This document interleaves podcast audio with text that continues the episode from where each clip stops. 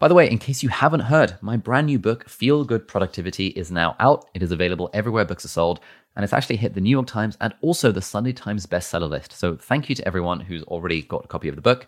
If you've read the book already, I would love a review on Amazon. And if you haven't yet checked it out, you may like to check it out. It's available in physical format and also ebook and also audiobook everywhere books are sold. I am someone who prides myself a lot on my time management, and I think that I balance a lot of things in my life really well. The sort of downside to that is that I'm constantly working, I'm constantly moving from one thing to the next, and it's really difficult to stay in the moment. If we were doing this pre-therapy, I'd be thinking about, okay, as soon as I leave this podcast, I'm going to go home, I'm going to have a 10-minute coffee break, then I'm going to sit down for half an hour and I'm going to work on my emails, and then I'm going to have a 2-hour study session with Kenji and Georgina, my parents are going to come, we're going to go for dinner. I wouldn't be thinking about us in this moment right now. I would always be thinking about what's next. And I used to keep track of every single thing I did in my life. I was just very hyper-focused on time. Through therapy, I've realized that I can still complete everything I want to do in my life without necessarily sort of working on the to-do list up until I go to sleep at midnight, or, constantly squeezing in little bits of work on the bus, on the train, when I'm walking, things like that. I've taken a much more relaxed attitude towards life. Hey friends, welcome back to Deep Dive. My name is Ali, and in each episode of the podcast, I chat to authors, entrepreneurs, creators, and other inspiring people about how they got to where they are and the strategies and tools that can help along our shared journey of living happier, healthier, more productive lives. And this episode is a discussion with Nasir Kharma, who is a final year medical student at King's College London here in the UK, best known for his YouTube channel called Kharma Medic, where he talks about productivity, about education, about lifestyle, and teaches generally students and young people how to be more productive with their time. Nasir has been doing this for the past few years now, and he's amassed a following of over 1 million people, which is pretty sick. And so in this conversation, we talk about how he first started this YouTube thing. What was it that inspired him to start this YouTube channel and get it to a ridiculously successful point while being a full-time medical student? And then the conversation takes a bit of a turn, and we talk a lot about what it means to live a meaningful life and some of the lessons that Nasir has learned from going to therapy, for example, and some of the ways that his thoughts and insights around productivity, around what it means to work hard and be effective, have changed over time. Links to his YouTube channel and all his other stuff will be in the show notes and in the video description, and I hope you enjoy this conversation between me and Kharma Medic. We're sitting here today. You are fast approaching 1 million subscribers. You're a final year medical student at King's College London, and you've just gotten news that you're going to be working in North London. So congratulations on that front. Thank you very much. How did we end up here? What's the story of Kharma Medic? What's the story of Kharma Medic? We need to go pretty far back. Let's go back. I love going back. Okay, so how this kind of all started is that when I graduated high school in Greece, I wanted to go to medical school.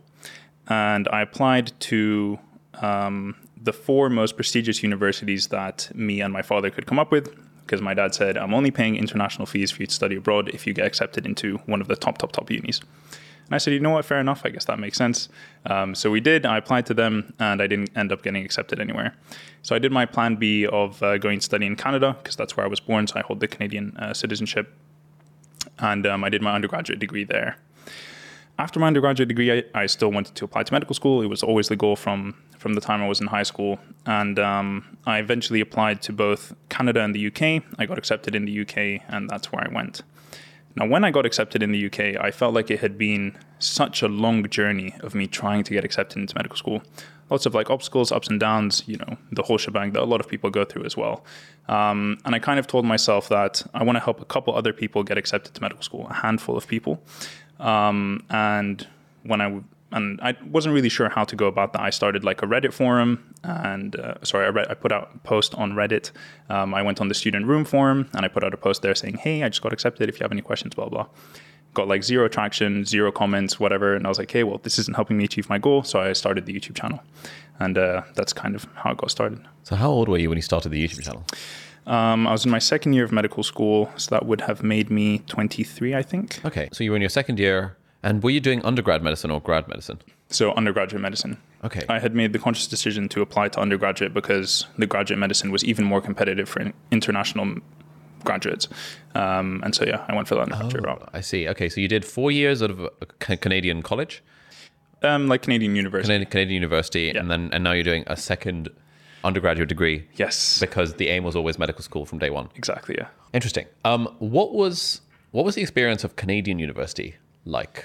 compared to medical school? Because obviously I've only experienced medical school. So I always think like, ooh, Canada looks cool. America looks cool. You get to do all these different subjects rather than just one thing. Like, what was that like for you?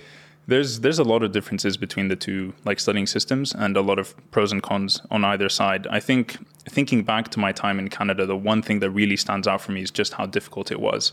I think the difficult part about being in the Canadian or the American system is that you have this GPA system. And so your final grade that you graduate university with is sort of a compilation of every single exam, essay, quiz, assignment that you take in every course in every year. And so there's this constant, really intense pressure to perform well throughout the 4 years. And so the standard degree length is 4 years there as opposed to like 3 years here. And so I guess in comparison to the UK, where you have these big exams at the end of the year that you need to study really hard for, and those are what count towards your degree. And a lot of times the first year and second year don't really count as much. But I'm happy you brought up the fact that, you know, you study loads of different subjects, not just the thing that you applied for. So for example, I wanted to do medicine, so I did life sciences, which is like this broad thing. And then you choose sort of underneath that your majors or your minors. And so I did two majors and a minor. And you get to do all kinds of courses, not only in science, but also like I did Shakespeare for a whole year. I did computer science, I did physics, maths, chemistry, what else? Ancient Egyptian. Like, you know, you can take a whole wide variety of courses, which I think is fantastic. It makes for a really interesting university experience. Okay. And so I guess you had to maintain a pretty reasonable GPA as you were going through Canadian university to then even stand a chance of getting into medical school. Yeah. And even with the pretty decent GPA that I maintained, it was nowhere near close enough to the competitive GPAs for Canadian medical schools. Oh, wow. Okay. Yeah. And I'll die on this hill that I put every last blood, sweat, and tear into maintaining my grades over the 4 years of my Canadian university. And I'm so happy with the grade that I finished with, but it's just not even close to the competitiveness that you need. So yeah, it's really, really tough out there. What are the people with the 4.0 GPAs doing? Like, are they just know. Like having no life? Like, what's the deal with that? Did you have friends who got like amazing grades? Like, what was their experience like? Yeah, I had some friends who did really, really well. And I think it's, you know, a combination of them, you know, probably just being smarter than me at the end of the day, maybe working a bit harder and maybe less of a social life, that kind of stuff.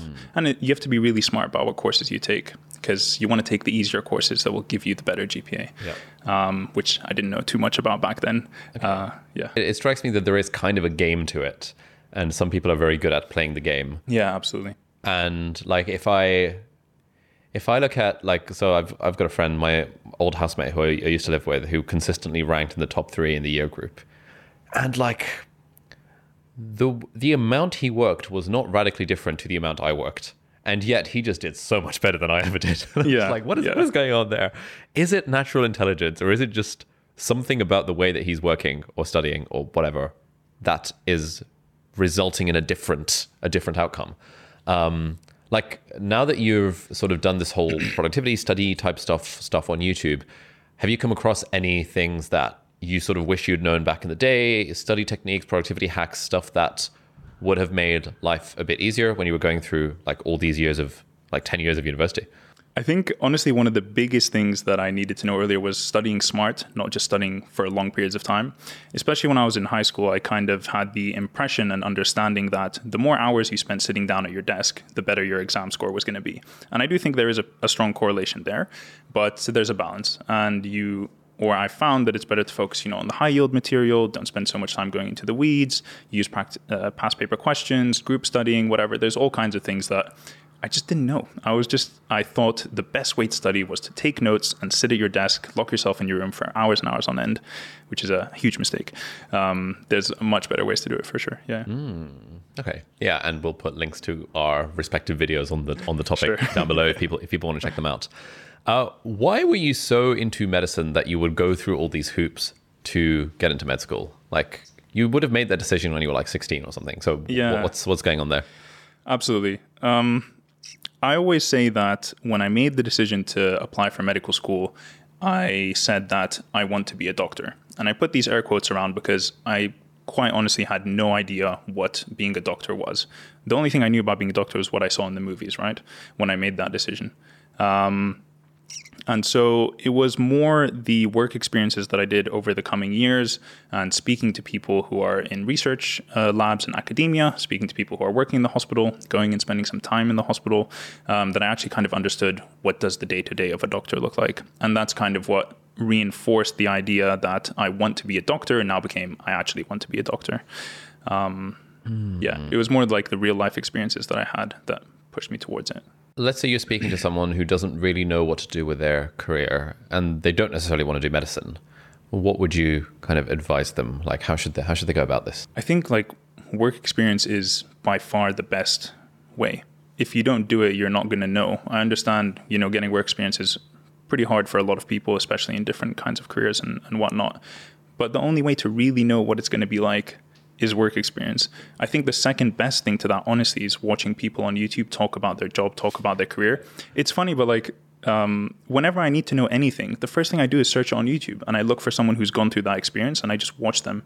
And that's like the most real way of understanding it. I think reading a blog or, I don't know, some company talk about what their career is like isn't really the best way of getting that information across.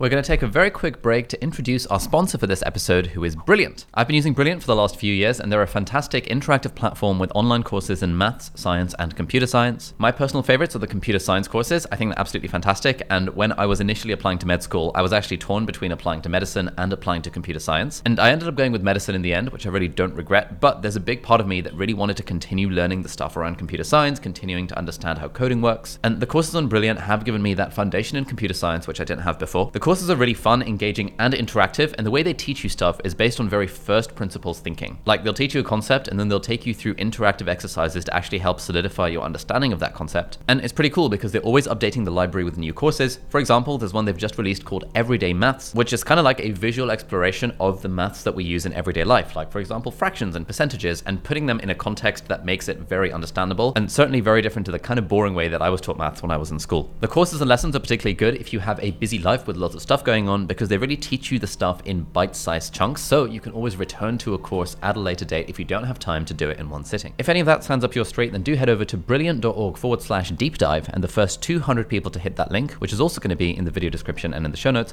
will get 20% off the annual premium subscription. So thank you so much to Brilliant for sponsoring this episode. Yeah, there's a lot of stuff on YouTube these days, like day in the life of almost any career that you could imagine. And so it's relatively easy to get some level of information. Obviously, if someone's like a lawyer or a management consultant or even a doctor, there is a degree to which they are not going to give you the true, honest vibe of exactly what's going on.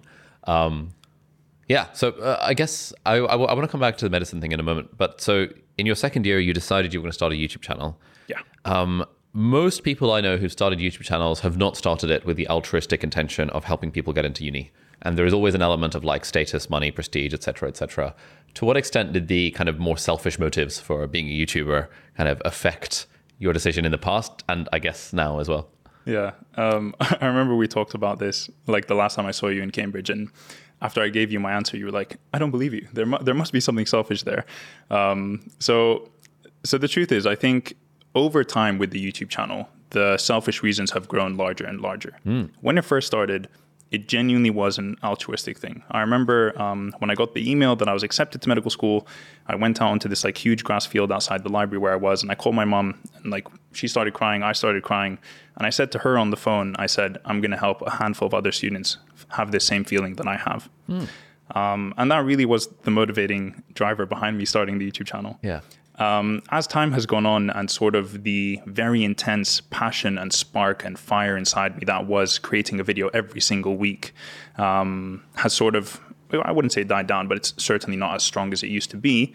The more selfish reasons sort of kick in, and you know, I feel like I already have this big platform, let me keep growing it, this can open doors for me in the future, et cetera, et cetera. But it definitely started as a fully altruistic thing. Oh, interesting. And so what were your feelings in those early days when you put out a video and no one watches it? Like that sort of experience that we've all been through. Yeah, it was definitely tough. And I remember the first time I had a subscriber, I was visiting Alexia in Bristol, and I was like jumping up and down, the first person who subscribed to my channel. Those early days, I think the hardest thing was that, as you mentioned, you know, no one watches the video and no one comments. And so right at the beginning, how I was sort of spreading the word about these videos was I was going on the Student Room forum, and I was going to the UCAT and BMAT sections of that page. And whenever people would ask questions, I would answer them and then say, hey, if you want some more help, DM me. They would DM me and I'd be like, I'd respond to their question again and then send a link to the YouTube channel. Because if you sent the link on the form, you would get banned. Yep. And I got banned several times for doing that. So I had to find this workaround with the DM. And so that's kind of how I started getting my first few viewers and followers. And even the 1, 2, 3 people who were watching at the time found the videos really helpful and found them really valuable. The feedback was so overwhelmingly positive that, you know, it gave me this real sense of I'm doing something meaningful here. And that made it easier to sort of continue pushing videos out every single week, you know, staying up late, like sacrificing sleep and whatever. I think it's because I got that positive feedback really early on.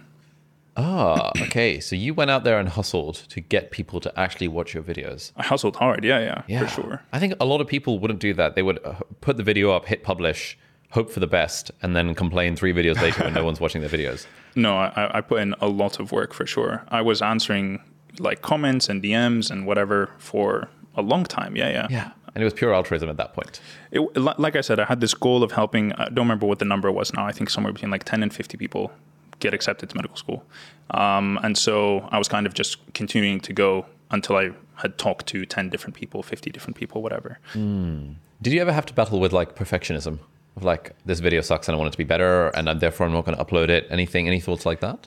I think that definitely I characterize myself, I think of myself as a perfectionist type person, but I draw a really strict line in the sand where perfectionism should not be so much to the point that it stops me from doing the thing that I actually want to do. And so when I would edit my videos and when I would film them, you know, I would work really hard to try and get things as best as they could.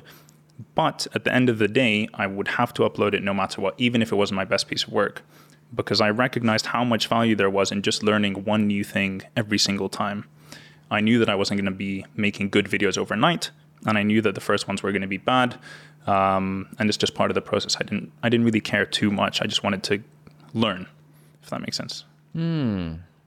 Yeah, that's all great in theory. And I think anyone who starts on YouTube or putting themselves out there in writing or in anything knows intellectually that this is going to be crap. But then there's a difference between knowing something intellectually and actually feeling it in your bones and really. And I think one of the reasons why my YouTube channel kind of continued going was because I just embraced the fact that my first 50 to 100 videos were just going to be awful. And I was like, as soon as I can get through those awful videos, the more then, and kind of slowly improve over time, eventually I'll get actually good at making videos. So what I guess my question is, what was going on in your mind to take that from an intellectual knowledge that perfectionism is bad and shouldn't stop me from doing this to actually making that guide your actions in actually uploading those videos? Because it's a pretty unusual thing to do. Like, loads of people have the thought of I want to do X, and very few of us actually do the thing. Basically, like, I don't think about it too much. I tell myself I'm going to do the thing, and then I do it. And I see you laughing, and, you know, my girlfriend, she always says to me, Nasir, you're a robot. Like, you think like a robot, in the sense that, you know, you don't think about how this is going to feel or how it's going to turn out. You just do the thing. And so once I told myself I was going to make a video on the UCAT verbal reasoning section, I would just make it no matter how bad the video quality was or the audio wasn't perfect because there was a car outside or whatever. And I would just publish it. Yeah. I know it's super unrelatable, and like I'm trying to better understand how I think about these things. But a lot of it really just is I told myself I would do it, and so then I did it. Yeah. That makes sense. That's how I think as well. When we started doing our YouTuber Academy, I would get questions, you know, in our first cohort, like, how did you bring yourself to upload the videos? I was just like, I mean, it's, you know, I made it into something that was not an option. Like, yeah, exactly. Once a week I was going to upload a video. Yeah. And when you decide that once a week you're going to upload a video, then you just upload the video, right? Yeah. And people are like, well, no, because I still have all these feelings of like fear and perfectionism and anxiety and all this sort of stuff. And it was very ideal that we had someone on the team who you also know, who was my assistant at the time, who now works for the YouTuber Academy, Elizabeth, who had much more of a, 10 times more empathy than I did around like what it's actually like being a beginner and putting yourself out there. And she could relate to those struggles a lot more than I could. Where I was just like, look, man, just upload the goddamn video. How hard can it be? I know. And honestly, this process of sort of reflecting on why I make the decisions that I do and how I feel about uploading videos or making things is something I've really only started quite recently. After in September, October time, I started going to therapy. Oh. And I genuinely felt like for the first time in my life, I started thinking about why I'm doing the things that I'm doing and how I feel about them. Because before that, it was quite literally, you know, just do the thing because you said you were going to do it. And we can go into that a little bit later. But yeah, it's a process, I think, like learning to identify how you feel about it and why you feel that way and whatever. Okay. I definitely want to come back to the therapy thing. And I definitely want to come back to your sort of like why you're still keen on the medicine stuff, which I think will be interesting to talk about later. Sure. So you're in your second year, you're 23 years old. This is probably like 3 years ago. Yeah, 4 years ago. And you decide, I'm going to make YouTube videos. And every week you bang out some stuff that helps people get into med school. Mm-hmm. What did the kind of trajectory of your channel look like in those like early days? The trajectory was really slow, but incredibly sort of gratifying on a qualitative level. So quantitatively, there weren't very many views, there weren't very many comments or whatever. But qualitatively, how I felt about making the videos, the sort of creative fun that I had making them and the challenge for myself, learning these new skills of editing, filming, recording, publishing, whatever. And then also the feedback I was getting from those small people who were watching the videos was amazing. I felt like the qualitative feedback was exponential. The quantitative growth was extremely slow. And so for about a year and a half, I published a video every single week. Mm. And, you know, I would publish on Thursday at 8:30 in the morning, and I still do till this day. And so, you know, Wednesday nights, I'd be staying up late, editing, like, whatever. And my girlfriend would always say to me, like, Nasir, just upload the video on Friday. Like, why do you have to do it on Thursday? And be like, no, I said I'm going to do it on Thursday, so it has to go up on Thursday. And it goes back to that thing of, you know, you just said you were going to do it, so just do it at that time. Anyways, I'm going on a tangent. So I was uploading videos every single week for about a year and a half. And I think at that time I had 7,000 subscribers, 6,000 something. So like after a year and a half. After a year and a half. After making like 75-ish videos, one a week for 18 months. Yeah. You had like 7,000, 6,000 subscribers, something like that. Okay. Yeah, exactly. And then I posted a vlog about me studying for a medical school exam. And that really blew up at the time. And that got like hundreds of thousands of views within a couple of days and then weeks, and brought, I think, like 30,000 subscribers to the channel or something like that. Mm. And that's why I felt like I had my big break or whatever. Okay. So it sounds like I've been doing a lot of research on motivation these days for the book that I'm working on. A lot of the research suggests that motivation is not a thing that you generate before doing an action. Motivation is the thing that comes after you do the action and you see some small level of success. Sure. And so for you, it's like, I'm going to make the video. And then you're out there hustling, trying to get an individual one at a time to watch that video.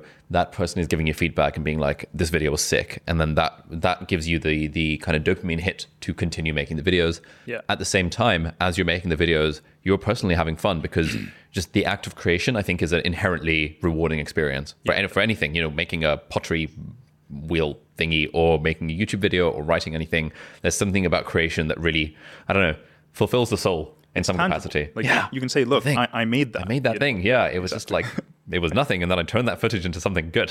Yeah. And I guess those like more, qualitative markers of feedback, qualitative drivers kept you going, even while the numbers weren't necessarily like incredibly high. For sure. And, you know, the thing that I say to people is if you just make a video every week for 2 years and try and get a little bit better, I can 100% guarantee that your life will change. I can't tell you when it's going to happen. I can't tell you which video is going to go viral, how many views, or how much revenue, how many subscribers you're going to get. Yeah. But I can 100% guarantee it will change your life. Yeah, whether it's in terms of like the skills you learn or the people that you meet, or, you know, potentially at some point a video might pop. And now we're talking. Yeah. The YouTube game is honestly 100% consistency. I really think it's just about doing the same thing over and over again over a long enough period of time until something happens. Someone notices your video, the algorithm notices your video, whatever. But I just really think it's about repetition. Yeah. So, okay. On that note, we do often sometimes get students in our YouTuber Academy who, take the consistency mantra to heart. I'm like, all right, cool. I guess I'm just going to make videos, and then make videos about random topics, talking about things that they're interested in, filming it with crappy quality because there's like consistency and improvement over time. And one view that I've been thinking about a lot recently is that consistency alone is not the answer. Like there are like other ingredients that go into success. So for you, and I guess if you were giving advice to, people thinking of starting a YouTube channel or potentially like having started a something to do with content on social media, what are the elements other than consistency that you think feed into the success equation, as it were? I think I should probably rephrase that. Consistency is a necessary requirement whilst you're also constantly trying to evolve and learn and improve. Consistency has to be there throughout, but as you said, you're right, it's not enough. I think the main things, YouTube's also partially a game. You need to make content that people are wanting to watch. You need to make content that you think is clickable, that might be shareable, the algorithm might pick up, etc. And also that is good to whatever the good standard is. And I think on YouTube, there definitely is this sort of minimum threshold of good. And once you've ticked that box, it becomes less important how good the video is, right? Yeah. The production quality, once it reaches a certain level, anything past that is just like, okay, well, this is nice, but it doesn't need to be here, you know? And so, the other things to kind of focus on for me, it was just with every video that I put out, I wanted to do something new and learn something different, whether that was a new transition, adding music or a sound effect, or learning how to crop in, add text, manipulate things. I just wanted to do something new. And, part of that was what made it so intellectually stimulating to keep on going every single week, because it was really fun, as we said before. But consistency and constantly trying to innovate and get better, whatever get better means, incrementally for you over time. Like, how do you think about this question of like, what videos should I make next? Okay. So the videos that I make next are ones that I want to make, and then they need to appeal to who I think my niche is or my target audience. Okay. So there's a lot of videos that I upload that I know from the get-go are going to tank in terms of like numbers, comments, views, whatever. But they're videos that I think are important, and I think for the few people who do watch it, it is going to be valuable. And so if it meets that threshold, then the video is going to get made. And obviously there's like a long list, and we move them back and forth all the time, and there's a balance of what's going to go out next. But I need to think that I'm going to enjoy making this video and that there's going to be some value for the people who watch it. And then after that, it becomes more about how do we frame this in a way that's clickable, that people will want to watch, etc. As opposed to starting from what's the most clickable, what do people want to watch. It's a balance. It's not so black and white. So, okay. So let's say you decide you want to do a video exploring your menswear wardrobe, because you think it's a sort of video that would appeal to someone like me. But it's not really within your core focus of your channel to be doing menswear content. Would you do the menswear video following this formula of like, I think this will be valuable to some people like Ali who needs menswear advice? Or would you be like, it's not sufficiently valuable to the people that I think are following my channel, i.e. maybe medics, maybe students, like whatever sort of pseudo avatar you have in your mind. And therefore, I'm not going to do the menswear video. No, I don't think so. I would still do the menswear video. Oh, interesting. If I thought it was going to be fun, okay, and it wasn't going to be the biggest lift, as you would say. This is kind of like when I made a 20-minute video about coffee, and I was just like drinking coffee from 5 or 6 different methods of like grinding the beans or whatever. I made a video about how to publish academic research, which like is pretty niche. What else have I done? How to take a patient history I did recently, which, my channel is about medical school. My channel is about studying. Yeah. It was a medical educational video rather than a meta medicine video. Yeah. I knew it wasn't going to do well in terms of like numbers and algorithm, but I was like, this is a valuable video that I wish I had when I was in my first and second year. I think it'll be fun to make. Let me make it. Something like the wardrobe video I've actually wanted to do for a while, and multiple sponsors have come and gone saying, make a video about, your clothing. But it's always been in my head too big of a lift to do. And I also don't really think I'm that knowledgeable about clothes and fashion and menswear and things like that. I try my best, but I don't think I'm knowledgeable enough to speak about it like in a video. So it sounds like you're not limiting yourself based on who you think your target audience is particularly? No, not at all. Because the most important thing is that I make a video each week. What the video is on isn't as important as the fact that I just put one out. I just want to be creating content. Why? To be honest, I really, really enjoy it. And I feel like I've kind of reached this point where I'm on a hamster wheel. And we can talk about this more later. I think it's important as well, where there's so much less thought involved now than at the beginning. Now it's just like the wheel is turning, inject all the different ingredients and components that go into making a video. And each week by Thursday, there will be one uploaded. And so I've kind of been on this hamster wheel for about 4 years now of pumping out a video every single week. Something that I plan to sort of scale back and change a little bit, probably in a couple of months when I graduate medical school. But yeah, I forgot how we got into this hamster wheel. I kind of asked why. Like, what's the point of being on the hamster wheel? Yeah. Like, why do you want to stick to this? Like, you've been doing it for 4 years now. Yeah. So at its core, it's fun. It's something that I enjoy, and evidently it seems to provide value to other people. And I think that constant feedback of for me to know that it is somehow useful for others is the major driving point. And after that, it's fun. And after that, I told myself I was going to upload a video every single week. And so I do. Okay. What would happen if you didn't one day? Probably nothing. But I think I'm kind of... So I'm a really goal-oriented person, as you might imagine. And kind of the next big goals that I have in my life are to graduate medical school and to hit 1 million subscribers on this YouTube channel. And so those are kind of the goals that I'm working towards before I make a big change or switch up this like once a week routine or the type of content that I'm making and things like that. I'm kind of like, let me just keep things as they are right now because I have a lot to focus on with medical school and whatever. And once we reach that big goal, I can like make a big change. Okay. I want to push back on this goal thing because so my issue with goals, I think we talked about this before, is that when you set a goal, then so for example, if I imagine for you, if I was, I don't know, your YouTube growth coach or something, and you told me my goal is to hit 1 million subscribers, I'd be like, okay, cool. Let's figure out what your most viral videos are, the ones that have brought in the most subscribers. And then I'd be like, why are you making these like random videos that you were doing for fun? Why don't we just optimize? Like, imagine if you just made one viral video a month instead of 4 non-viral videos a month. Surely we'd get you to the 1 million subscribers faster. Yeah. And then, if I had a goal of 1 million subscribers and someone said that to me, I think, oh, okay, but the 1 million subscribers is not the point. There is something else going on here that I just want to hit 1 million subscribers does not quite embody. If you get what I mean.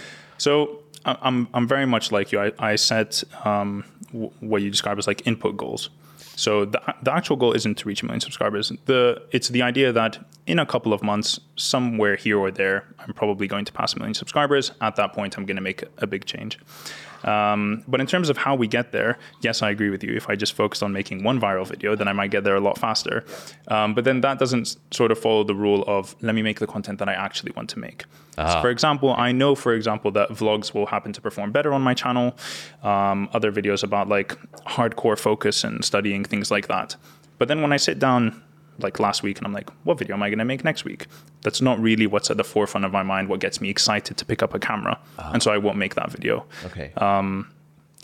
So it's like, it sounds like it's some combination of you have goals, but you also have standards.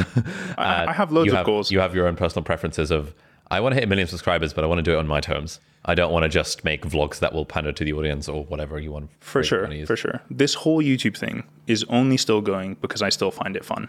And I think the more and more this becomes like a job, the more and more I start to focus on the numbers and trying to make videos that will perform well and things like that, the less and less fun this becomes.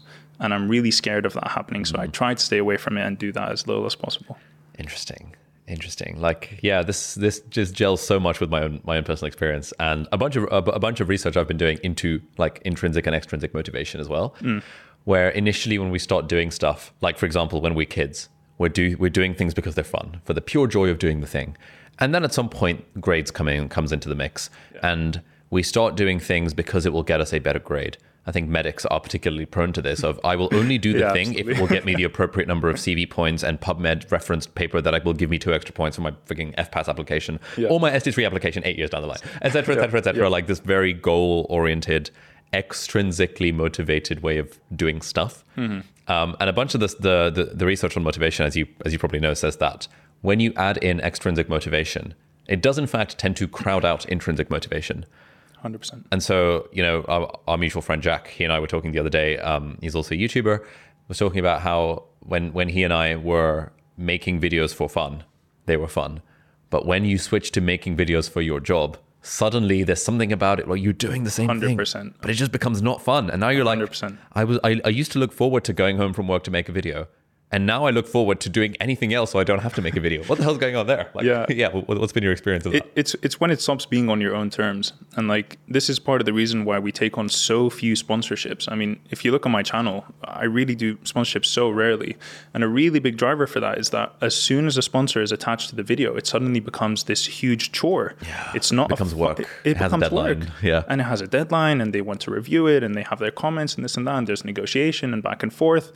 And then it stops becoming about, I'm making this video because I'm doing this for fun and hopefully other people are going to find value in it. It becomes like a job. Yeah.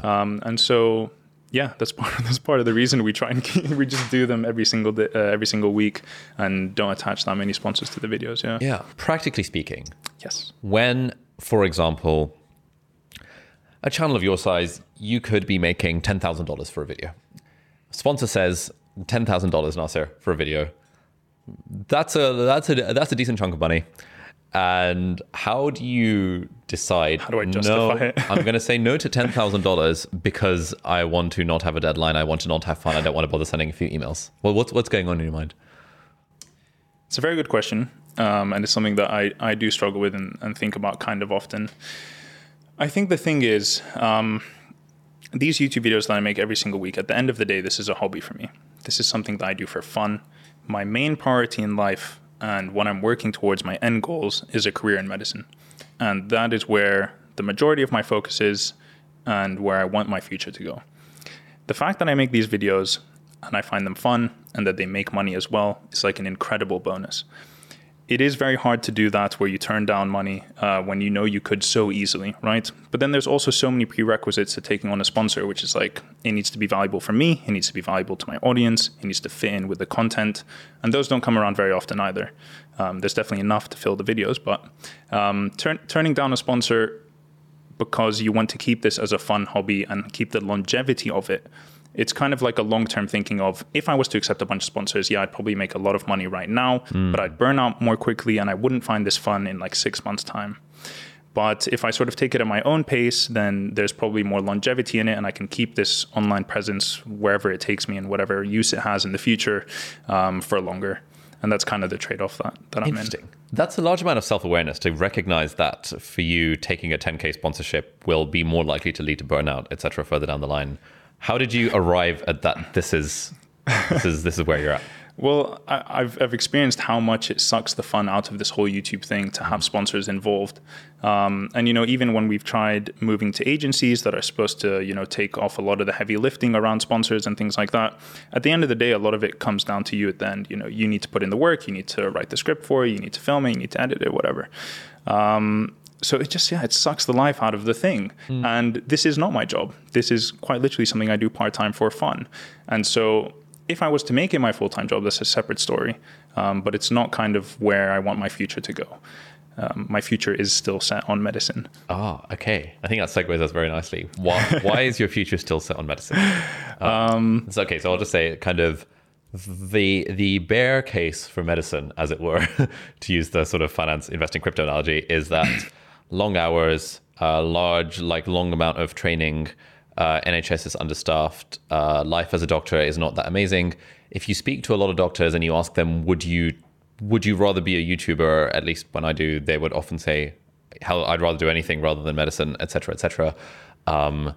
Bull case for being a YouTuber is you'd make more money, you'd have more autonomy, you'd possibly have more fun, you'd spend a lot less time working.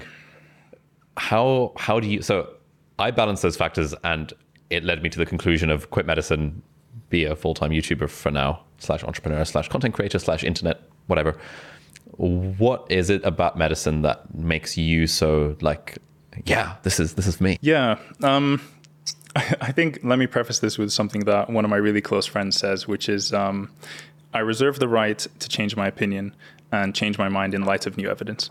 So having said that, I completely agree with everything you said. When I think of my future job working as a doctor, and when I talk to doctors on the wards, everything is negative. And that's really soul crushing. It's heart crushing. It doesn't sound like fun, based on the long hours, understaffed, overworked, stressed, barely getting sleep, whatever. And so I'm not looking forward to that side of it very much. The truth is, I don't think I could do anything else that would provide me with the same amount of satisfaction and gratification as I would being a doctor. And I think even if I was to be a full-time YouTuber or have my own business or work in some other industry, I wouldn't get that same level of satisfaction that I'm sort of chasing and craving in my life. The sort of goals that I have for my professional career are to be doing something that I enjoy, that I think brings value to other people. And obviously there's tons of jobs you can do that bring value to other people. What you're doing is bringing tons of value to other people, and you're not a doctor anymore. But, it's a personal thing, obviously, at the end of the day. But I think that I wouldn't find anything more satisfying or more gratifying than caring for patients and working in a hospital. Okay. But you reserve the right to change your mind, of course. Yeah, absolutely. Because I always say, right, this is all fine and well while I'm a medical student. Being a medical student is, down here in terms of responsibilities and work. Being down here in terms of responsibility and work. And being an actual doctor is an entire other ballgame, right?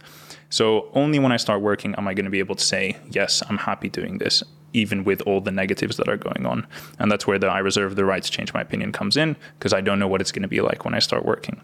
But I have hope, I have faith that it's all going to go well. What is it about being, so fully accept the caveat that you're a medical student, the levels of idealism of a medical student are 4 orders of magnitude compared to the levels of idealism once you actually start working as a doctor. Yeah. But I'm curious, what is it that you think would be satisfying about the medicine thing compared to, for example, being a teacher or running a business or continuing to do your YouTube thing?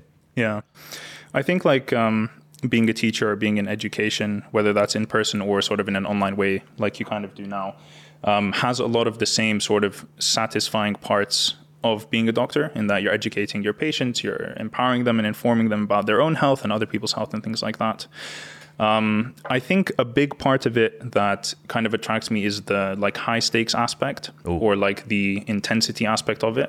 So, teaching someone about a certain topic is, it's going to be gratifying and satisfying and whatever, but changing someone's health or helping them in a time of pain or need or something like that, they're both very good, but one of them I think is a lot more intense. Yeah. And I think that intensity, I don't think it necessarily makes it better or worse than the other one, but it comes along with a different set of emotions and satisfaction, I think. Yes, that's very true.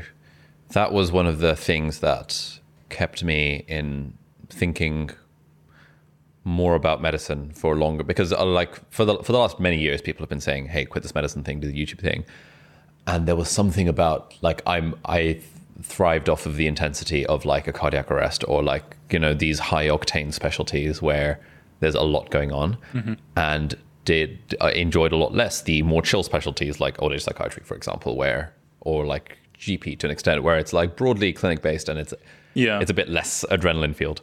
And it sounds like you're of cut from a similar cloth. Yeah, exactly. I think I want to push away from clinical specialties and be a bit more involved in the hospital. I'm not the biggest fan of ward-based medicine, how it is for junior doctors. It seems like we're glorified administrators or admins at the end of the day, from what I've heard and seen. But yeah, I think it's what you said. There's a level of sort of, this is serious. You need to be at the top of your game when you're doing it, that I don't think necessarily exists in other professions that also involve teaching and helping people. Yeah. Yeah. I think that's very much a personal choice of do you thrive on the stress or do you fold under the stress as an individual? And in fairness, if I haven't thought in these terms for a while, but if I think of my friends who seem to genuinely enjoy medicine, they are all the thrivers under stress type people. And if I think of my friends who will occasionally say, hey, are you looking to hire someone? They tend to be the not a fan of stress kind of people. Part of it is also like this deeply ingrained sort of thinking that is in my head, and I guess of people in my generation as well, that like in order to have success, in order to have happiness, in order to whatever, you need to be working hard, you need to be in a high stress environment, you need to be pushing yourself, which is probably not true at all, but it's kind of like an intrinsic feeling of like you want to be doing something that's intense, not necessarily stressful, but like gets your blood going. Yeah, there's definitely like I've been doing a bunch of reading into this as well, this culture of, or this narrative that hard work is itself a virtue. Mm-hmm. And I think this is a very like pervasive thing, and it's not necessarily always bad all the time, but I've begun to think harder about like where this comes from, the whole like 1500s, the Protestant work ethic, the idea that working hard is itself a virtue that brings you closer to God. Mm. And it's not just about the fruits of your labor, it's also about how hard you work for it. Mm. And there's this, there's a really good book by Paul Millard. Ooh, I'll got a lot of copies there. Give to you a copy of this. It's sick. The Pathless Path, Imagining a New Story for Work and Life, mm-hmm. where he used to be like a management consultant in New York, et cetera, and then ended up leaving his job after a few years and kind of massively cutting down his salary, just doing a little bit of freelance stuff here and there, and just doing the whole slow living, exploring the world. Yeah. And he writes a lot about this kind of history of workism and where the idea that hard work is a virtue comes from. And I think it's all very interesting, and it's something that I'm grappling with as well, because I think it's definitely something that's ingrained in us to some extent. Maybe not so much in people who are like 5 years or so younger than us, but certainly for me and a lot of my friend group and how my parents raised me, it's like, you need to work hard. Why do you need to work hard? Well, just because, like, that's what you do. Like, you go to uni, then you work hard and you support your family, and that's how you thrive. And so a lot of like sitting down and studying or going to work is just, this is what I'm supposed to do. It's this natural drive that's kind of within us. I think if we all took a step back and think about it a little bit more, we'd realize this probably isn't the case, and we shouldn't think of it like that. But I just feel like it's something deeply ingrained inside. You mentioned that maybe not for people 5 years younger than us. What, like, you probably speak to students who are like in their late teens, early 20s. What's their vibe? A huge generalization incoming, but people of my parents' age and maybe our grandparents' age, their whole sort of life goals was go to university, get a good job, and then you've made it in life. You are successful, you have your career, you have your family, you're good. That's what you're supposed to do, right? Whereas I feel like for a lot of people our age now and younger, that isn't where the primary source of happiness is coming from. I think people want to have a wider impact. They want to focus a lot more on their social life, on their personal life, and then their job is just kind of something that they do to sustain themselves. Whereas in the past, the job was the one thing that you did, kind of. Mental health wasn't important. Social life wasn't important. It was all about sacrifice. Big generalization. And so, I think people who are a bit younger than us place a bigger importance on mental health and having fun and balance in their life than maybe someone who has come, like myself, who's come from a migrant family and thinks, I need to get my education, need to get a good job, need to have a family, blah, blah, blah. Mm. Yeah, one of the things that Paul Miller talks about in the book, and he's got a tweet thread about this, is the accidental... You love tweet threads. Oh, it's so good. It's like a good condensation of like what, sometimes is a book. The accidental meaning hypothesis.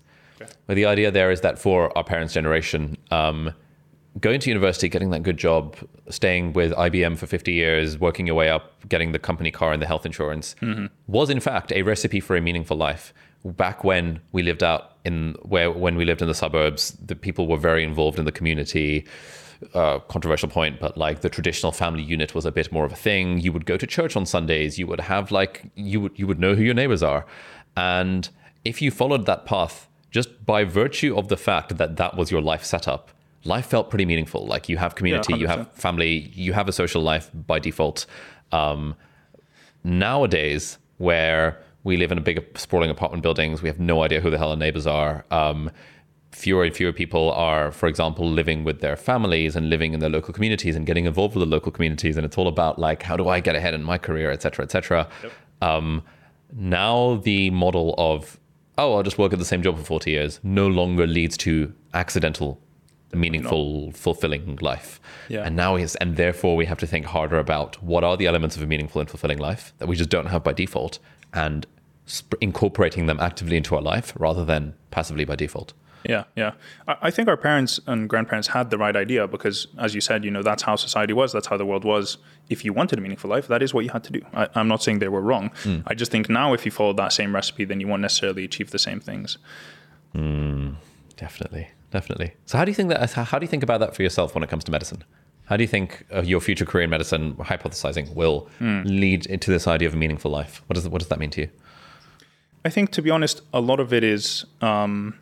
I've set this goal for myself, or I'm on this path of becoming a doctor, and hence I'm just on the treadmill until I become a doctor, and then I'm going to think about the next steps. You know what I mean? Like, if I think about it too hard, everything becomes stressful, and it becomes too much. It becomes too much to handle. You know, let me just focus on one thing at a time. Yeah. So, you know, after I graduate medicine, I just really want to see what the job is actually like for the first 2 years. This is my sort of big goal for the next 2 years, is to find out what does it mean to actually be a doctor, working day in and day out. How am I going to feel? Am I going to have the impact that I think I'm going to have right now? Is it going to be as satisfying and fulfilling as I think it's going to be? And then after that, I can make decisions on, you know, what I want to do next or if I want to change. But until then, I think it would be very hard and just really speculative more than anything. Mm-hmm. How do I think medicine is going to fit into my life in terms of providing me with happiness and accomplishment? Again, it's about what I think it's going to give me. You know, I don't actually know because I haven't worked it. I've talked to people and I've been there, but I don't know. Mm. I hope that it will give me all those things, and I have faith that it will. Touch wood. Yeah, I think this is a really healthy way of looking at things. Like, in a way, you're not, you know, the whole like Simon Sinek start with why stuff. Like, why are you really doing that? I've always kind of felt that, especially for making decisions about career and about life and these sort of big decisions, especially when you're young. It's actually very hard to start with why and be like, why am I actually doing this? What's my goal? What's my broader purpose? What's the point? And it gets you into this mode of thinking, I really don't want to think about this right now. I just want to... No, like, definitely not. let's worry about this a little bit later. And so I think some level of introspection is good to be... But I think the way you're approaching it is absolutely sick, where you're like, okay, my hypothesis is that working in medicine will lead to a meaningful life because of A, B, C, D, and E. And I'm going to test the hypothesis over the next 2 years. Exactly. And then I'll focus on that. And then I'll worry about it further down the line. Exactly. You're not like up in arm, like, oh my God, like I had a bad day on the wards today as a fourth year medical student or whatever. Therefore, medicine really for me? Like Never. Yeah. There's this idea of not being results oriented. So I don't mean results as in like getting good grades or things like that. I mean not being outcome oriented. So this is a term that comes from poker. And when you play poker and you make a call or you raise or you fold or whatever, you are making a action. Now that action, you don't know whether it was the right action or the wrong action until the cards come out and you know whether you won or lost. But at the time when you made that decision, there is a mathematically correct response for you to make. So you make the response that is best, and then there's variance and there's luck involved as to whether that actually results in you winning or losing, right? So if you make that correct decision at the beginning, I think the outcome is absolutely irrelevant. And this is a huge philosophy that I live my life by.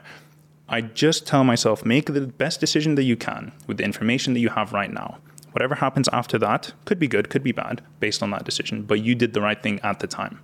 And that lifts all this weight off my shoulders of, did I make the right decision? Should I have done this? Should I have done that? There's no questioning involved. I just made the decision that I did with the information I had at the time. And I can't ask myself of anything else, you know? Yeah, that's so good. I love that. The quote that I found myself thinking about a lot, which relates to that, is... I think it's a quote from like Buddhism or something, or some other Eastern tradition, which is total commitment to the process, total equanimity about the outcome. Mm-hmm. And it's like, I'm going to do what I can. I'm going to make the best decision I can. I'm going to put the effort into it that I can while having fun. And who cares what the outcome is? And I remember this sort of when I, you know, working on the book, part of me wants it to be a New York Times bestseller and all that stuff, obviously. But that's an outcome. And that's an outcome that I have no control over. Yeah. So I'm going to commit to the process. I'm going to show up and do my best. And then the outcome is in God's hands. Exactly. And so it's all good. Like, I suddenly don't need to worry about this shit anymore. Exactly. I can do what I can. Yeah, it's glorious. 100%. It sounds strange to say this out loud, but I make as few decisions as I can in my day. I don't really think about things. I just... tell myself what I'm going to do based on what I think is the best action, and then I go do it. Because if I think about it too hard, then you start thinking about, should I have done this? Should I have done that? Why am I doing this? How do I feel about it, etc.? I think it really impedes the process and takes away from whatever your end goal is. And, you know, being introspective and reflective, as you were talking about before, is something that I really admire in people, because it's something that I haven't been able to do for pretty much all my life. And now I'm doing it a little bit more recently. But to a certain extent, I think it's good. Too much of it and overthinking is also bad. You need a good balance. So this segues nicely into therapy. Yeah, so let's do it. Tell me more. So what happened? I was at the end of my fourth year of medical school. I kind of did summer and then came back to medical school. And kind of before I knew it, I just found myself like not wanting to get out of bed, right? Which is something I've never experienced before. And I really pride myself on being a consistently happy person. Nothing gets me down. Like everything is water under the bridge, brush things off my shoulder, whatever. Like, as we said, like, I don't think about things too hard. Whatever the outcome is, I made the best decision. So, you know, like I'm constantly happy, pretty much, like touch wood. Anyways, we got to this point where I kind of was like, just like feeling like I wasn't enjoying my day as much as I should. And suddenly I wasn't getting up on my first alarm ringing, and I was getting up on my like third or fifth. And I was like, what's going on here? By an absolute stroke of luck, at the same time, a company that provides mental counseling and therapy services had reached out to me and said, we want to sponsor a video on the channel. So I said, okay, cool, that's great. I'm making a video about burnout. That's a great fit. Why don't you give me access to the platform so I can test it out and use it? And these two things were happening at the same time. This is all in retrospect that I realized, you know, I wasn't feeling that good. So we set up like the first therapy session. And I remember before going, I was on the phone to my girlfriend and I was like, babe, like, what am I going to say? Like, what am I going to talk about to this person? Like, they're just a random person. They don't know me. I don't have anything to say. Like, life is good. And we start the call.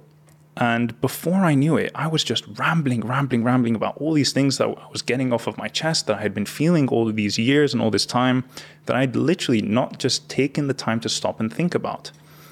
And I was thinking to myself, like, Nasir, you're doing all of these things in your life, keeping yourself busy, like trying to make others happy and trying to help other people. And you didn't take a second to think about this stuff? Like, why did you wait so long?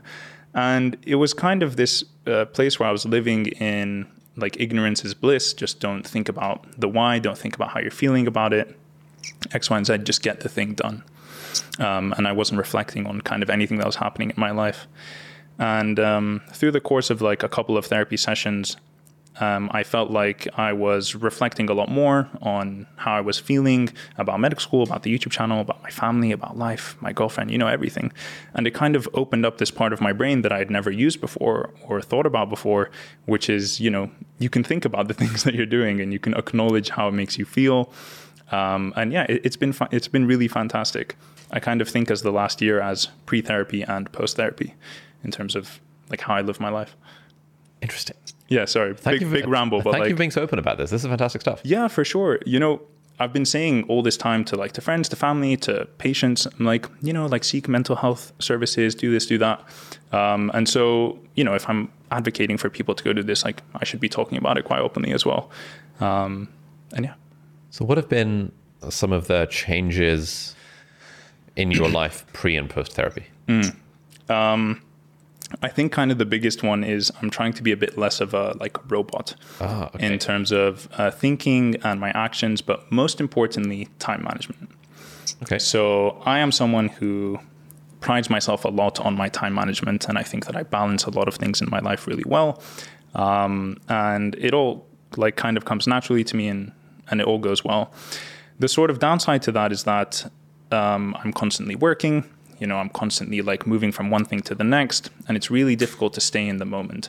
You know, if we were doing this pre-therapy, I'd be thinking about, okay, as soon as I leave this podcast, I'm going to go home, I'm going to have a 10-minute coffee break, then I'm going to sit down for half an hour and I'm going to work on my emails, and then I'm going to have a 2-hour study session with Kenji and Georgina. My parents are going to come, we're going to go for dinner.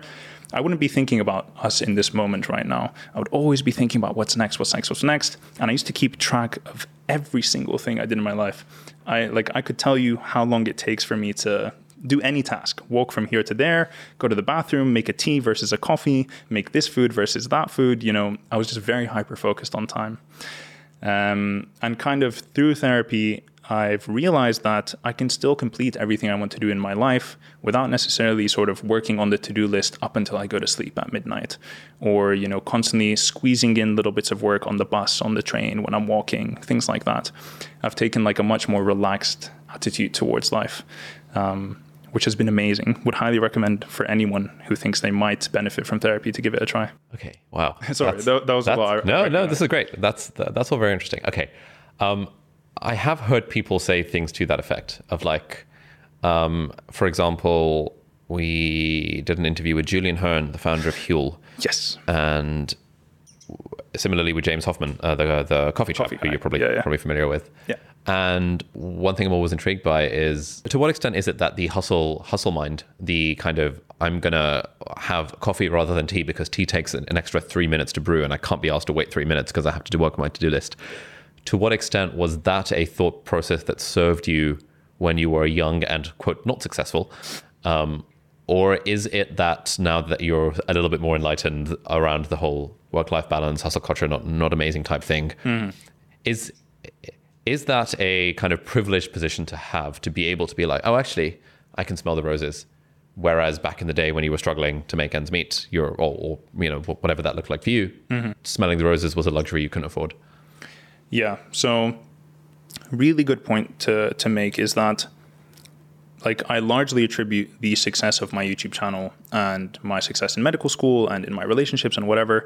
Obviously, there's a lot of luck involved and a lot of things have gone my way. Yeah. I'm extremely privileged to begin with and with everything that's happened so far.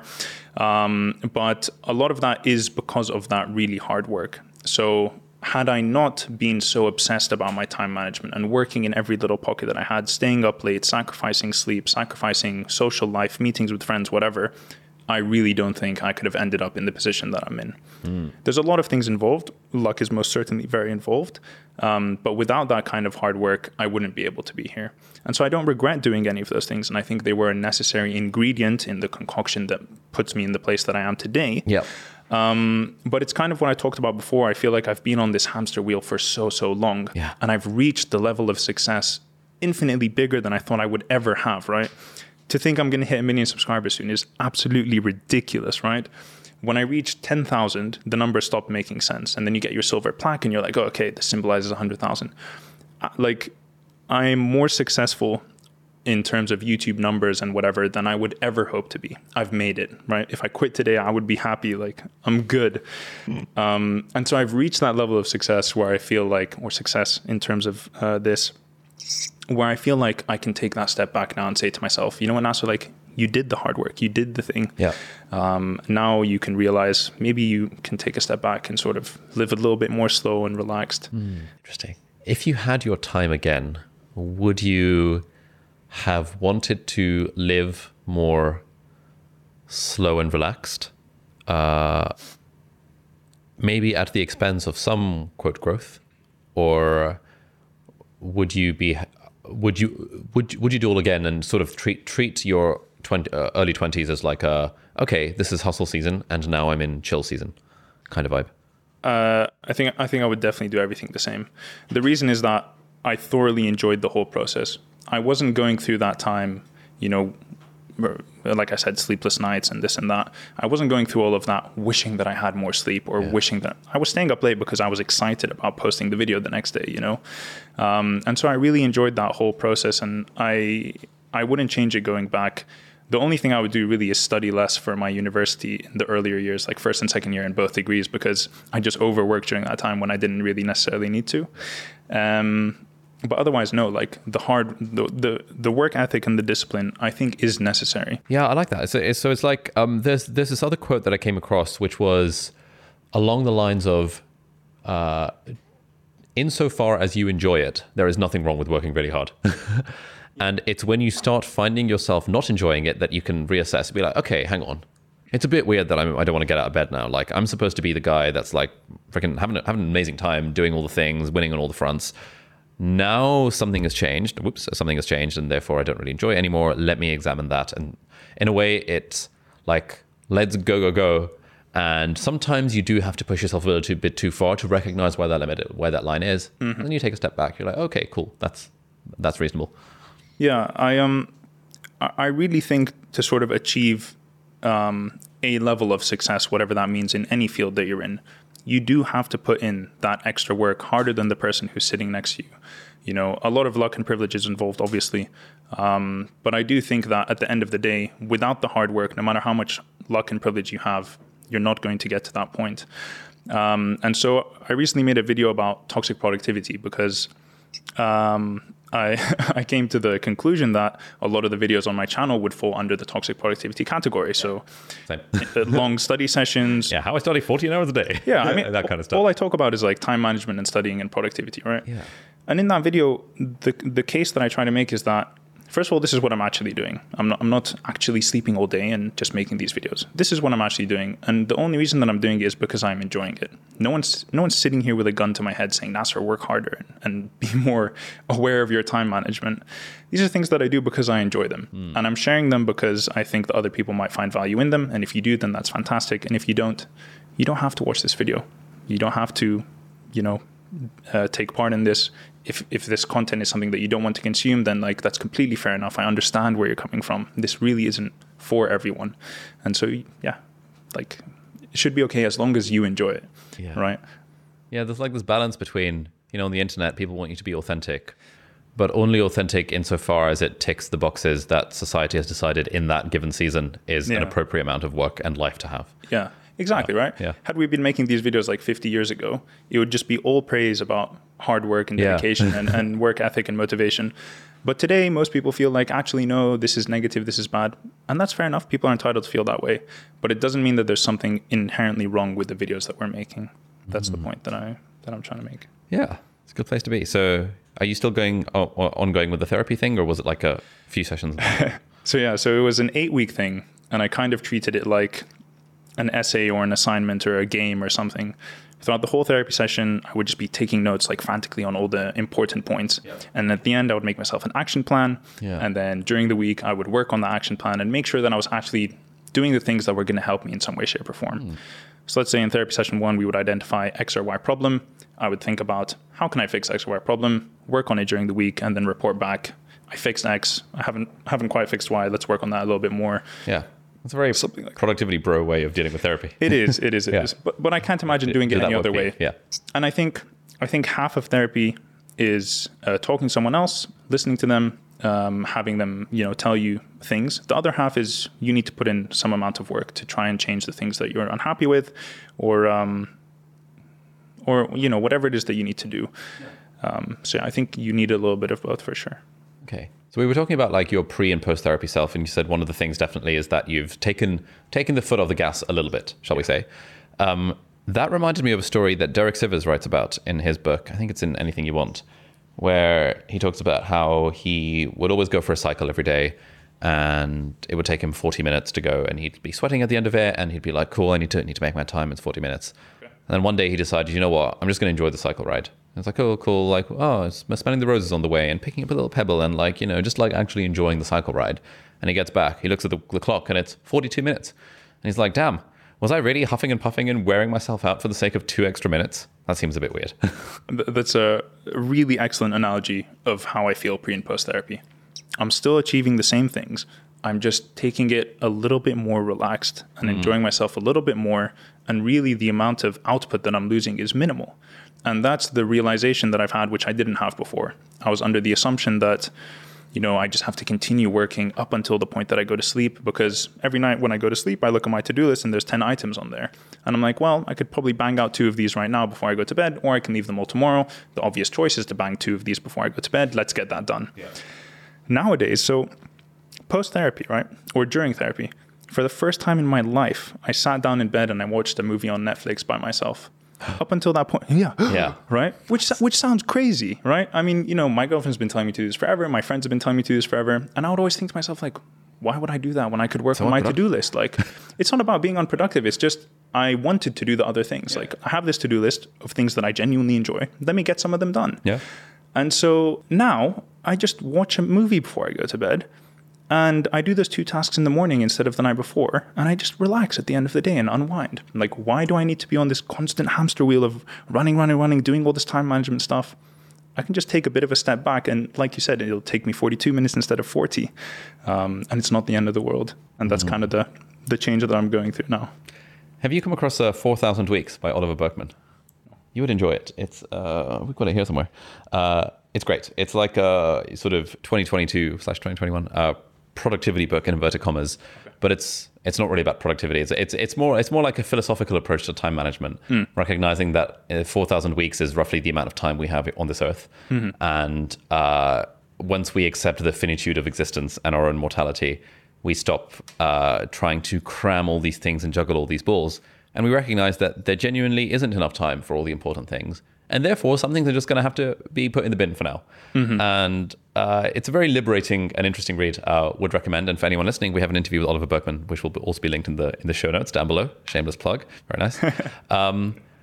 But yeah, so I found myself having similar realizations where I used to feel bad about like not replying to people. And now I don't feel bad about not replying to people on like WhatsApp or emails and stuff. And emails like will be friends or people on the internet who watch your stuff. Both to an extent. Like friends, I still feel a little bit bad because like it's a friendship to maintain, and I try not to apply productivity bro lens to friendships. But even friends to an extent, to be honest. Like I used to feel guilty that I have these 80 unread WhatsApps, and it's all people friends of mine. How? Like, even like friends who like I should be replying to, and I know I want to reply to them, but like I just can't bring myself to make the time to do this thing. And now I guess what I've accepted is just like, I'm just, that's okay. Like maybe I will lose out on one or two friendships because I was not sufficiently good at replying to WhatsApp messages, but actually that's okay. That's a sacrifice I'm willing to make. And the amount of extra stress it adds to my life to feel the need to maintain a I don't know, 2-hour response time to WhatsApps does not justify, it's just not worth it. Similarly with emails, what I found as well is random items on my to-do list. Whereas I used to think of my to-do list as I have to get all these things done. Now I think of it as long as I just get the most important things done each day, it really does not matter if all the other stuff does not get done forever, indefinitely. Doesn't matter in the slightest. It's actually all good.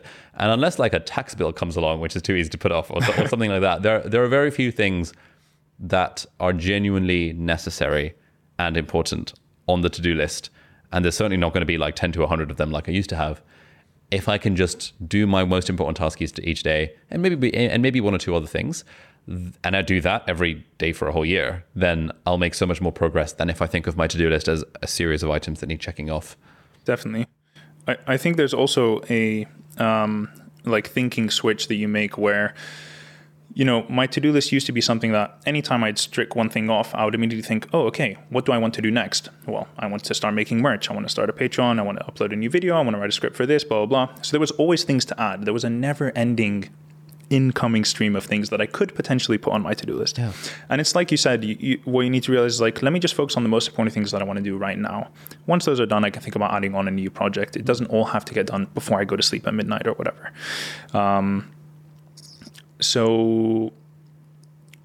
This thinking shift in time management from having to get everything done as quickly as possible, as efficiently as possible, to just taking a little bit less time, but enjoying it exponentially more is something that I've been going through and that I think is really important. I wish I'd known it earlier. Yeah. I wish I'd experienced it earlier. It's kind of a change that I'm trying to make now. Yeah, it reminds me of something that I heard an emergency medicine consultant say once on one of my shifts, which is that don't worry about the list. The list is never ending. The patients are going to keep coming in, and there's nothing you can do about that. So just embrace the fact that there's nothing you can do about the list, and just focus on the patient in front of you and try and make that patient have a great time, and then focus on the next one in terms of priority order, in terms of triage, and then the next one, and then the next one. And stop worrying about the list. It's all good. If we breach 4 hours, who cares? And we'll be all right. We'll be all right. We got this. Yeah, it's that exact point that there's a never-ending list of patients, and each one of them is going to come with their sub list of tasks that need to get done. Yeah. Just one at a time in triage priority order. One at a time. And one day at a time. Trust in the process. The ones that don't need to be there will just leave. The drunk people will just wake up and leave. And as long as you have addressed the most pressing people as and when and given them a good experience, and everyone else is doing the same, the system will sort itself out. Yeah, exactly. Whereas I find that kind of on days, this was in my early few days when I had like A&E shifts, it would be like, oh my God, we have all these 8 patients under medicine that need to be seen. As like, I don't need to worry about that. That's way beyond my pay grade. You just see the one in front of you. Let the consultant worry about that. I'm just going to see the one in front of me. Yeah. Would you recommend therapy? Because I tried it for a few weeks. I had a therapist from the School of Life. And after a few weeks, I found that I was really struggling to come up with things to say. Mm-hmm. But it was like over Zoom, and people are like, oh, it's better in real life. Like, what was your... So I did it over Zoom, and there's definitely a little bit of a disconnect there. Was your therapist male or female? Female. Okay, cool. I just think... Well, I'll speak for myself, but like as a like man, I found it easier to open up to a woman because of the biases of like being a man and holding all your emotions in, and this is that, which I shouldn't be experiencing anyway, blah, blah, blah. Anyways, so I wouldn't say if that wasn't working, but also a lot of people don't vibe with the first therapist that they see. Oh. It's like super common to change therapists and like try different ones out until you meet someone who you kind of connect with. And all this to say, like, it's genuinely changed how I think and what I do on a day-to-day basis. I'm a much more relaxed person than I was before. Okay. And it kind of just took someone to like tap me on the shoulder and be like, hey man, like, are you thinking about what you're doing right now? Like, do you feel okay? Like, how's it going? And I hadn't thought about it. I was literally running on this infinite treadmill that was never going to run out. And I was just going, not thinking about things too much. Mm. And yeah, it kind of, like I said, tapped me on the shoulder and gave me a step back. And I guess final question on the therapy front. Okay, so I'm sold. I'm going to give it a go. I do sometimes think that so a few of my business coaches end up being therapists because a lot of their stuff is around like, why are we doing this? What are the goals here? Like, mm-hmm. Have you really thought about this? But fair enough. What are some as you were going through the therapy stuff, were there any particular questions that the therapist asked that made you think, oh, that's a good question that you could that would maybe be good as like a journaling prompt for someone who's maybe listening to this who doesn't want to / can't afford to see a therapist? I think one of the things she said to me was, like, who are you doing this for? And if the answer isn't that you're doing it for yourself, then, you know, you might want to rethink about whether you should be doing it in the first place. One of the things that we talked about was that I felt that there were a lot of people surrounding me in my life that were going through difficult times, and they wanted to talk about X, Y, or Z with me. And I would never turn away someone like that. And so that was taking like quite a big toll on me, both emotionally and mentally and things like that. And she was saying to me, you know, like, to what benefit is this for you? There comes a point where you're giving away too much of yourself and it's only going to be to your detriment. And so she was talking about, you know, how maybe you can draw those boundaries or those lines, things like that. This might be a bad example because the conclusion that I came to in the end was that I would never say no if it was a close friend or family, because I think even if I was to make that sacrifice and be under more emotional stress, it's more important that I try and help the person who's come to me. Any final comments on the therapy side, any front? You would have told yourself earlier or you would recommend for me? The honest thing I would say is that I never in a million years thought that I was someone who might benefit from therapy or that I would need therapy, I would find it useful or anything along those lines. And I was very, very shocked just how much I gained from it. And so really what I want to say is that if you think there's even a small chance you could benefit from it or find it useful, then give it a go. And yeah, see what happens. All right, I'm sold. It's going to happen. Changing gears a little bit. Yes. Can we talk about your relationship? Yes, we can. So how long have you and Alexia been together now? So we've been together now for 9 years. 9 years? Bloody hell. And, yeah, long time. So you met in Canada? Or we met when we were in high school. We went to high school together. Oh, that's cute. Yeah. Okay, so I have a bunch of questions. Sure. I'm curious what it's like being somewhat public about your relationship, mm-hmm. and what it's like the fact that she is a YouTuber as well, and how you balance the whole like public life versus private life side of things. Broad, open. There's a lot of things there. All of the things, yeah. I think let's start with the public versus private life. Yeah. I think the most important thing that we do, that I do both for myself on my channel and that we do in videos that we're together, is everything that we show in these videos is really carefully selected. And what I mean by that is that I want exactly zero input from people who I've never met before on the internet into what to do in my relationship. Okay. Our relationship is difficult enough as it is. There's a lot of things to balance, you know, and to have other people's opinions or comment on the smile that you did at 1:31 or how you put your arm on their shoulder at 6:52 is like, just things I don't need in my life, right? Okay. So a lot of the videos where Alexia is involved are really travel vlogs.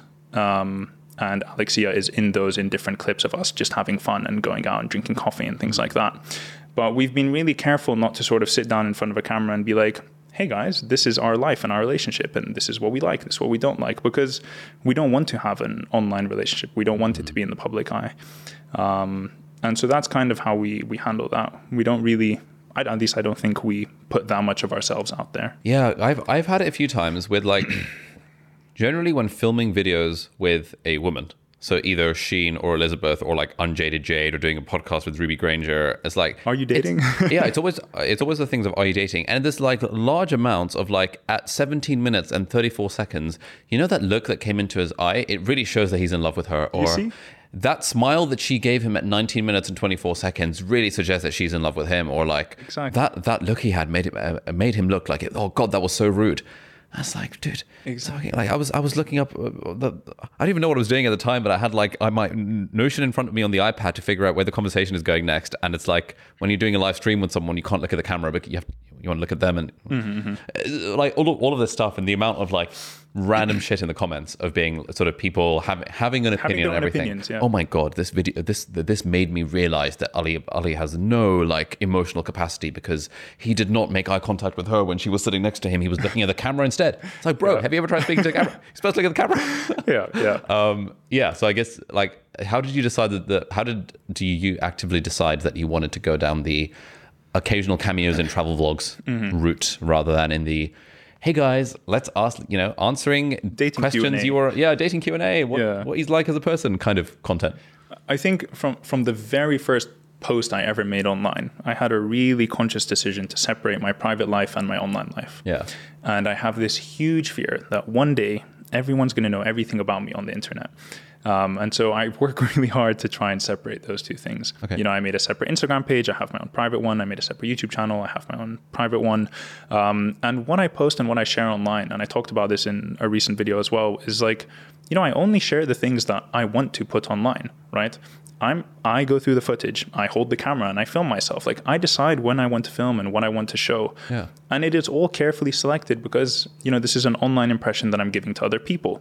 Now it is true that what I do show on camera is like 99% true to real life, but I wouldn't choose to pick up the camera when I'm really bothered or upset or angry or something like that. You know, I think that makes logical sense. But I think what people sometimes who are watching videos don't understand is that you don't know the person who you're watching. You don't really know them in a deep capacity more than what they're choosing to show you online. And so when someone says, you know, Ali doesn't have the emotional capacity because he doesn't look at X, Y, and Z, like you're getting such a small snapshot of this person in this video that they've chosen to upload. How they act or be off camera could be completely different, you know? And like, I don't know. I mean, we've met a couple of times. Hopefully you think that I'm the same on camera and off camera. But it is really a selective thing that goes out, you know. We don't just show everything. Do you show everything about your life? No. Not really, right? Because, you know, you want to have your own private life as well. And so, that's where we were. So from the very beginning with my own channel, I made this huge distinction between private and public. And I think even more so with the relationship, because there's just this natural fascination that people have with relationships and people being couples online and whatever. I think we've tried to keep that up of keeping it offline, not offline, but keeping it as private as we can. And how do things work with the fact that Alexia has her own YouTube channel as well? What do you mean? As in, do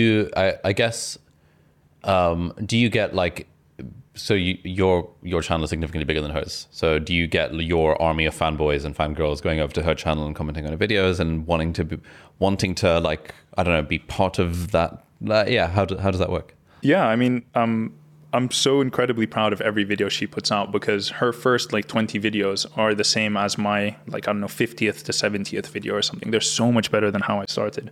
And so pretty much every video she puts out, I post it on my Instagram story and I'm like, please everyone go watch it if you're interested. It might be really fun. I'm really proud of her. I think she makes really great content and she is the queen of reflection and introspection and things like that. And so I think she does that quite well on camera, something that I'm struggling to do and I'm working on.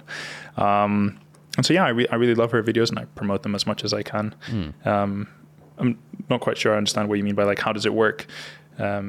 Yeah, I guess, does she get weird comments on her videos from like your fans type thing, or do you get like, I don't know, really, girls on the internet who are in love with you, who are annoyed that you have a girlfriend? I guess I'm just sort of thinking about like weird people on the internet and how they like react to... I see what you mean. Yeah. I mean, I get all kinds of weird DMs. I'm sure you get the same, like, you know, there's the full on marriage proposals. Yeah. There's the, like, the nudes, the, like, you know, people asking you out to coffee and things like that. And I've never gotten any nudes. Oh, okay. Yeah. It's just me. And yeah, it's kind of one of those things that you see and you're like, why am I seeing this right now? You know, I'm not interested in this. Just lying in bed, man. This is not why I'm on Instagram. Yeah, exactly. Like, I'm here to respond. Why are you sending me this? I'm here to respond to like UCAT advice and like studying motivation. Anyway, so yeah, you know, I get all kinds of weird messages and stuff, but just don't give them attention, delete, block, whatever. The thing is, like, I'm not interested in that type of thing at all, right? You know, I'm in this long-term relationship that I'm really happy in, and I'm you know, I'm not going to be distracted by some stupid DM on Instagram. Yeah. Okay. Would you ever consider making a couples channel that's a bit more like Q&A about a relationship? Absolutely not. No. Okay. Again, like, you're in a relationship now, right? Mm. So, you know, think about how much like time, effort, emotion, thinking, ups and downs go on in a relationship. Yeah. And then just add the added pressure of hundreds or thousands of people having an opinion on how you guys interact online or how you appear to be with each other or things like that. It's just all this added stress that we really don't need, you know? So yeah, I don't think we would ever go down that route. Tell me about your relationship. Yeah, we've not gone public with it just yet. Okay. It feels like a very big move to go public with it. It is, yeah. And so given that it's still like early days, it's been like 6 months, we've decided that let's like, you know, take it slow in terms of like bringing things into the public domain. Mm-hmm, mm-hmm. One idea that I really like the idea of, in theory anyway, is the idea of, for example, having a couples channel, mm-hmm. Which is why I was asking you about it, because I do follow a bunch of couples vloggy lifestyle-y channels. And I think, oh, this is really nice. It's really wholesome, and it's cute how they do Q&As together, and it's cute how, I don't know, those videos of like guy asking girls questions that guys are afraid to ask girls, and vice versa. Yeah. It just makes for interesting content. But I guess it does require a large amount of thinking about, and I guess what you see is definitely not what is necessarily happening behind the scenes. Yeah. And what they're doing is, what they're putting out is like an airbrushed image of what's actually going on. Yeah, definitely. I think another thing to think about, like, definitely in my case, as counterintuitive as it might be, I have never been comfortable just pulling out a camera in group settings with my friends, or, you know, I mean, in the studio, I would never pull out the camera and start talking, vlogging, because it's just not something that I'm comfortable with. Mm. And so a lot of my YouTube channel is me talking to myself in my bedroom, or me with the camera one-on-one vlogging, walking around or whatever. And so being on camera in front of another person, even my girlfriend, is a dynamic that I don't necessarily want to do. And is something that I don't think I'd be very comfortable with. Okay. It's, you know, at least for like a couples channel type thing, I think if you're one off here and there doing things together, it's whatever. But like in terms of an official channel, I think I would struggle with it. But, you know, some people find it really fun and easy. So I think it's a personal thing as well. Yeah, I think so. I think I should treat it with the same sort of scientific method that you do for your Well, I Enjoy Medicine thing of, I have a hypothesis that this will be fun. Let's try it out. Maybe even like make some videos and not publish them, and see what the vibe is. Maybe make like 5 or 10 videos. And if we decide after that point to not publish them, then that's fine. They're interesting memories. And if we decide to publish them, great. We're 10 weeks ahead in terms of content. Yeah. I think like it also depends on how comfortable you are in the relationship. If you guys both feel very secure and you're happy with each other, then those types of online comments are not going to play as big of a role. You're not going to think about them that much, or... you know, I mean, you know, if you were to put out a video with your girlfriend tomorrow, that would be a significant event for the Ali Abdaal community. Yeah. You know, like this would be a huge... 1 out of 10 fireworks. Like the comments would be absolutely insane, through the roof. 100%. So you're going to get a lot of like comments and, and whatever. A lot of it is probably going to be really positive, but yeah, I don't know. It's just added pressure. It's added pressure, and I think I'm trying to reduce pressure in my life. Like, I don't want any more things to do. Yeah, you've got medicine coming up anyway. Exactly. Yeah. So, yeah, I guess it's not something I'm interested in exploring at the moment. Okay. Nice. So you've been together for 9 years. What's the secret to a long-term relationship? If any. I think in one word is communication for me. Like when we were in our first degrees, I was in Toronto in Canada, and she was here in Bath studying for her university, and I was in Canada for mine. And no joke, we would have the Skype call open for like 32 hours at a time, you know, like 18 hours, 24 hours, whatever. Like the Skype call was just a permanent object on both of our desks. It was open while we slept, while we woke up, went to breakfast, whatever, you know. And I think that level of communication, that level of feeling together, even when we were apart, is kind of what helped us through then. And also just generally, I think if you don't, well, it's hard to give general advice because everyone's really different, but I'll say for myself, like I'm one of those people who wants to talk to my partner quite often, wants to be involved, wants to be, you know, filled in. And so for us, talking and communicating quite often helps a lot, I think, for sure. Nice. That's all very useful. I have more questions to ask you offline, which we'll sure. we'll take on after this recording. Yeah, absolutely. Changing directions finally to the other element of like, other than like relationships and work that make for a meaningful life, generally health. Sure. You take care of your health. Like I've seen some of your vlogs, the six-pack abs and all that. Like how do you do it? Like what's going on there? Give me advice. If you were to be my health coach, what would you suggest for me? Sure. I eat Deliveroo twice a day and I don't really exercise. So what's going on here? The Deliveroo twice a day is tough, man, because you can't sit here and look me in the eyes and tell me that the Deliveroo food feels and tastes like real food that you would cook at home. I don't really cook. I only started cooking home in the last like 2 or 3 weeks. Fair. I got like the whole like Le Creuset Harry Potter collection, like cast iron skillet. Nice. I made a steak three times so far. Excellent. Made some lamb chops, made some loads of salmon. Salmon is so easy. Yeah. Salmon's very easy. Yeah, sure. On the big baking trays as well. You can just throw in tons of vegetables and potatoes. Glorious. And stuff. Yeah. I think exercise is something that I just genuinely enjoy fundamentally. If I hated exercise, I think this would be a separate conversation. Yeah. At its core, I enjoy going for a run. I enjoy going to the gym, and I find it very helpful. Kind of tied to the fact that for a very long time, I've been like not thinking about things, not being introspective and reflective. A huge way for me to sort of offload stress or like clear my mind and move on to the next thing was just go for a run, go to the gym. Not the healthiest coping mechanism, but it served me for a really long time. Yeah. And kind of now it's just routine that I need. If I don't exercise every like 2 days or so, I'm itching in my chair. You know, I feel like I have to get out of this room and just push something, pull something, like run. I honestly almost feel more like my body pulls me towards the exercise as opposed to it's a decision that I make. Let me go to the gym right now. Okay. But that might also be because it's become a habit at this point and it's like just part of normal routine. Okay. When you're at the gym, what do you do? Oh, I do lots of stuff. So currently I'm not in my like peak physique, like gym going 4 or 5 times a week. So what I'm doing is about 3 days a week, and I generalize it into like a push day, which is chest and triceps, a pull day, which is back and biceps, and then legs and cardio. Legs. Yeah. So I do legs for everyone always commenting on how skinny my legs are. I'm fully aware. I do legs, and I actually enjoy it now, believe it or not. It's been a good sort of break from like push and pull days. Yeah. But it's just infinitely like harder to train. I'm a naturally pretty lanky and skinny guy. Yeah. So, and do you like track macros and like all that crap? No. See, that's another one of those things that's just like added stress that I don't want in my life. Okay. I feel like I'm okay with eyeballing, guessing if I'm like eating too much or too little, but actually, to be honest, I don't think about whether I eat too much or too little. In fact, I try and throw as much food on my plate as I can because I find it very difficult to like put on mass and to grow muscle mass. And so, I don't really track any of that stuff. No. Okay. So what would be like your top kind of recommendation for me for things I should do to my lifestyle to become a bit more hench? If we take aside the question of why I want to become hench in the first place, because then that takes it down the therapy rabbit hole, which we can. Sure. Yeah. I think honestly, the most important thing is to just find a form of exercise that you actually enjoy.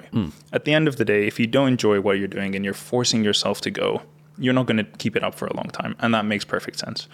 And so whether you like swimming, running, walking, gym, I don't know, what other activities can you do? Tennis, squash for example. Yep. Exactly. Yeah. Whatever the form of exercise is that you want, just focus on that.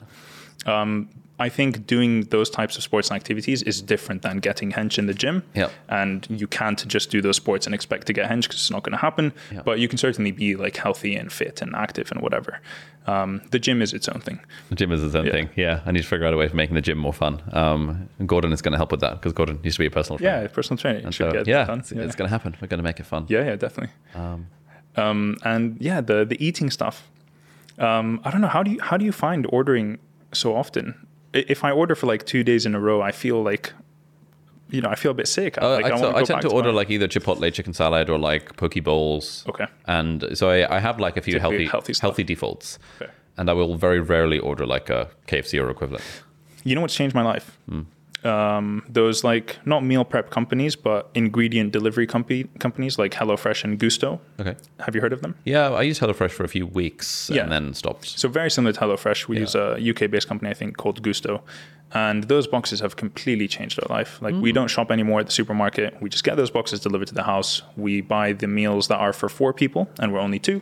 Yeah. So we just cook them and then we have leftover food for like the next day's lunch or dinner or whatever. Yeah. And that's completely changed like how much time it takes for us to prep, to cook. Because I do find the shopping for the ingredients is the hard part. It's the worst. And cooking like, food is quite fun. Shopping is such an inefficient use of time. Like I hate shopping.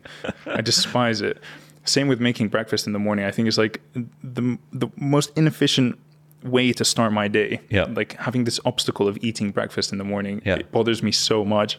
And so I'm thinking of like trying out Huel or something like that to sort of speed up Huel's the process. Really good, would recommend. Although I've now been on a whole for the last 3 days going into a deep dive on all the anti-aging longevity stuff. Okay. Which is often in favor Metformin. Metformin, one of the things, but in favor of calorie restriction, intermittent fasting. Sure. Eating less meat, not ordering from delivery twice a day. So there's all these things associated with longevity that I'm now diving into in terms of what are the mechanisms behind this and how does it work and can I make a video about it and can I apply it to my own life? Yeah. So I feel like next time we meet, I will be a new man. I've decided, I have been plant-based for the last 2 days, so that's good. All right. We'll see how that goes. Yeah, easy starts.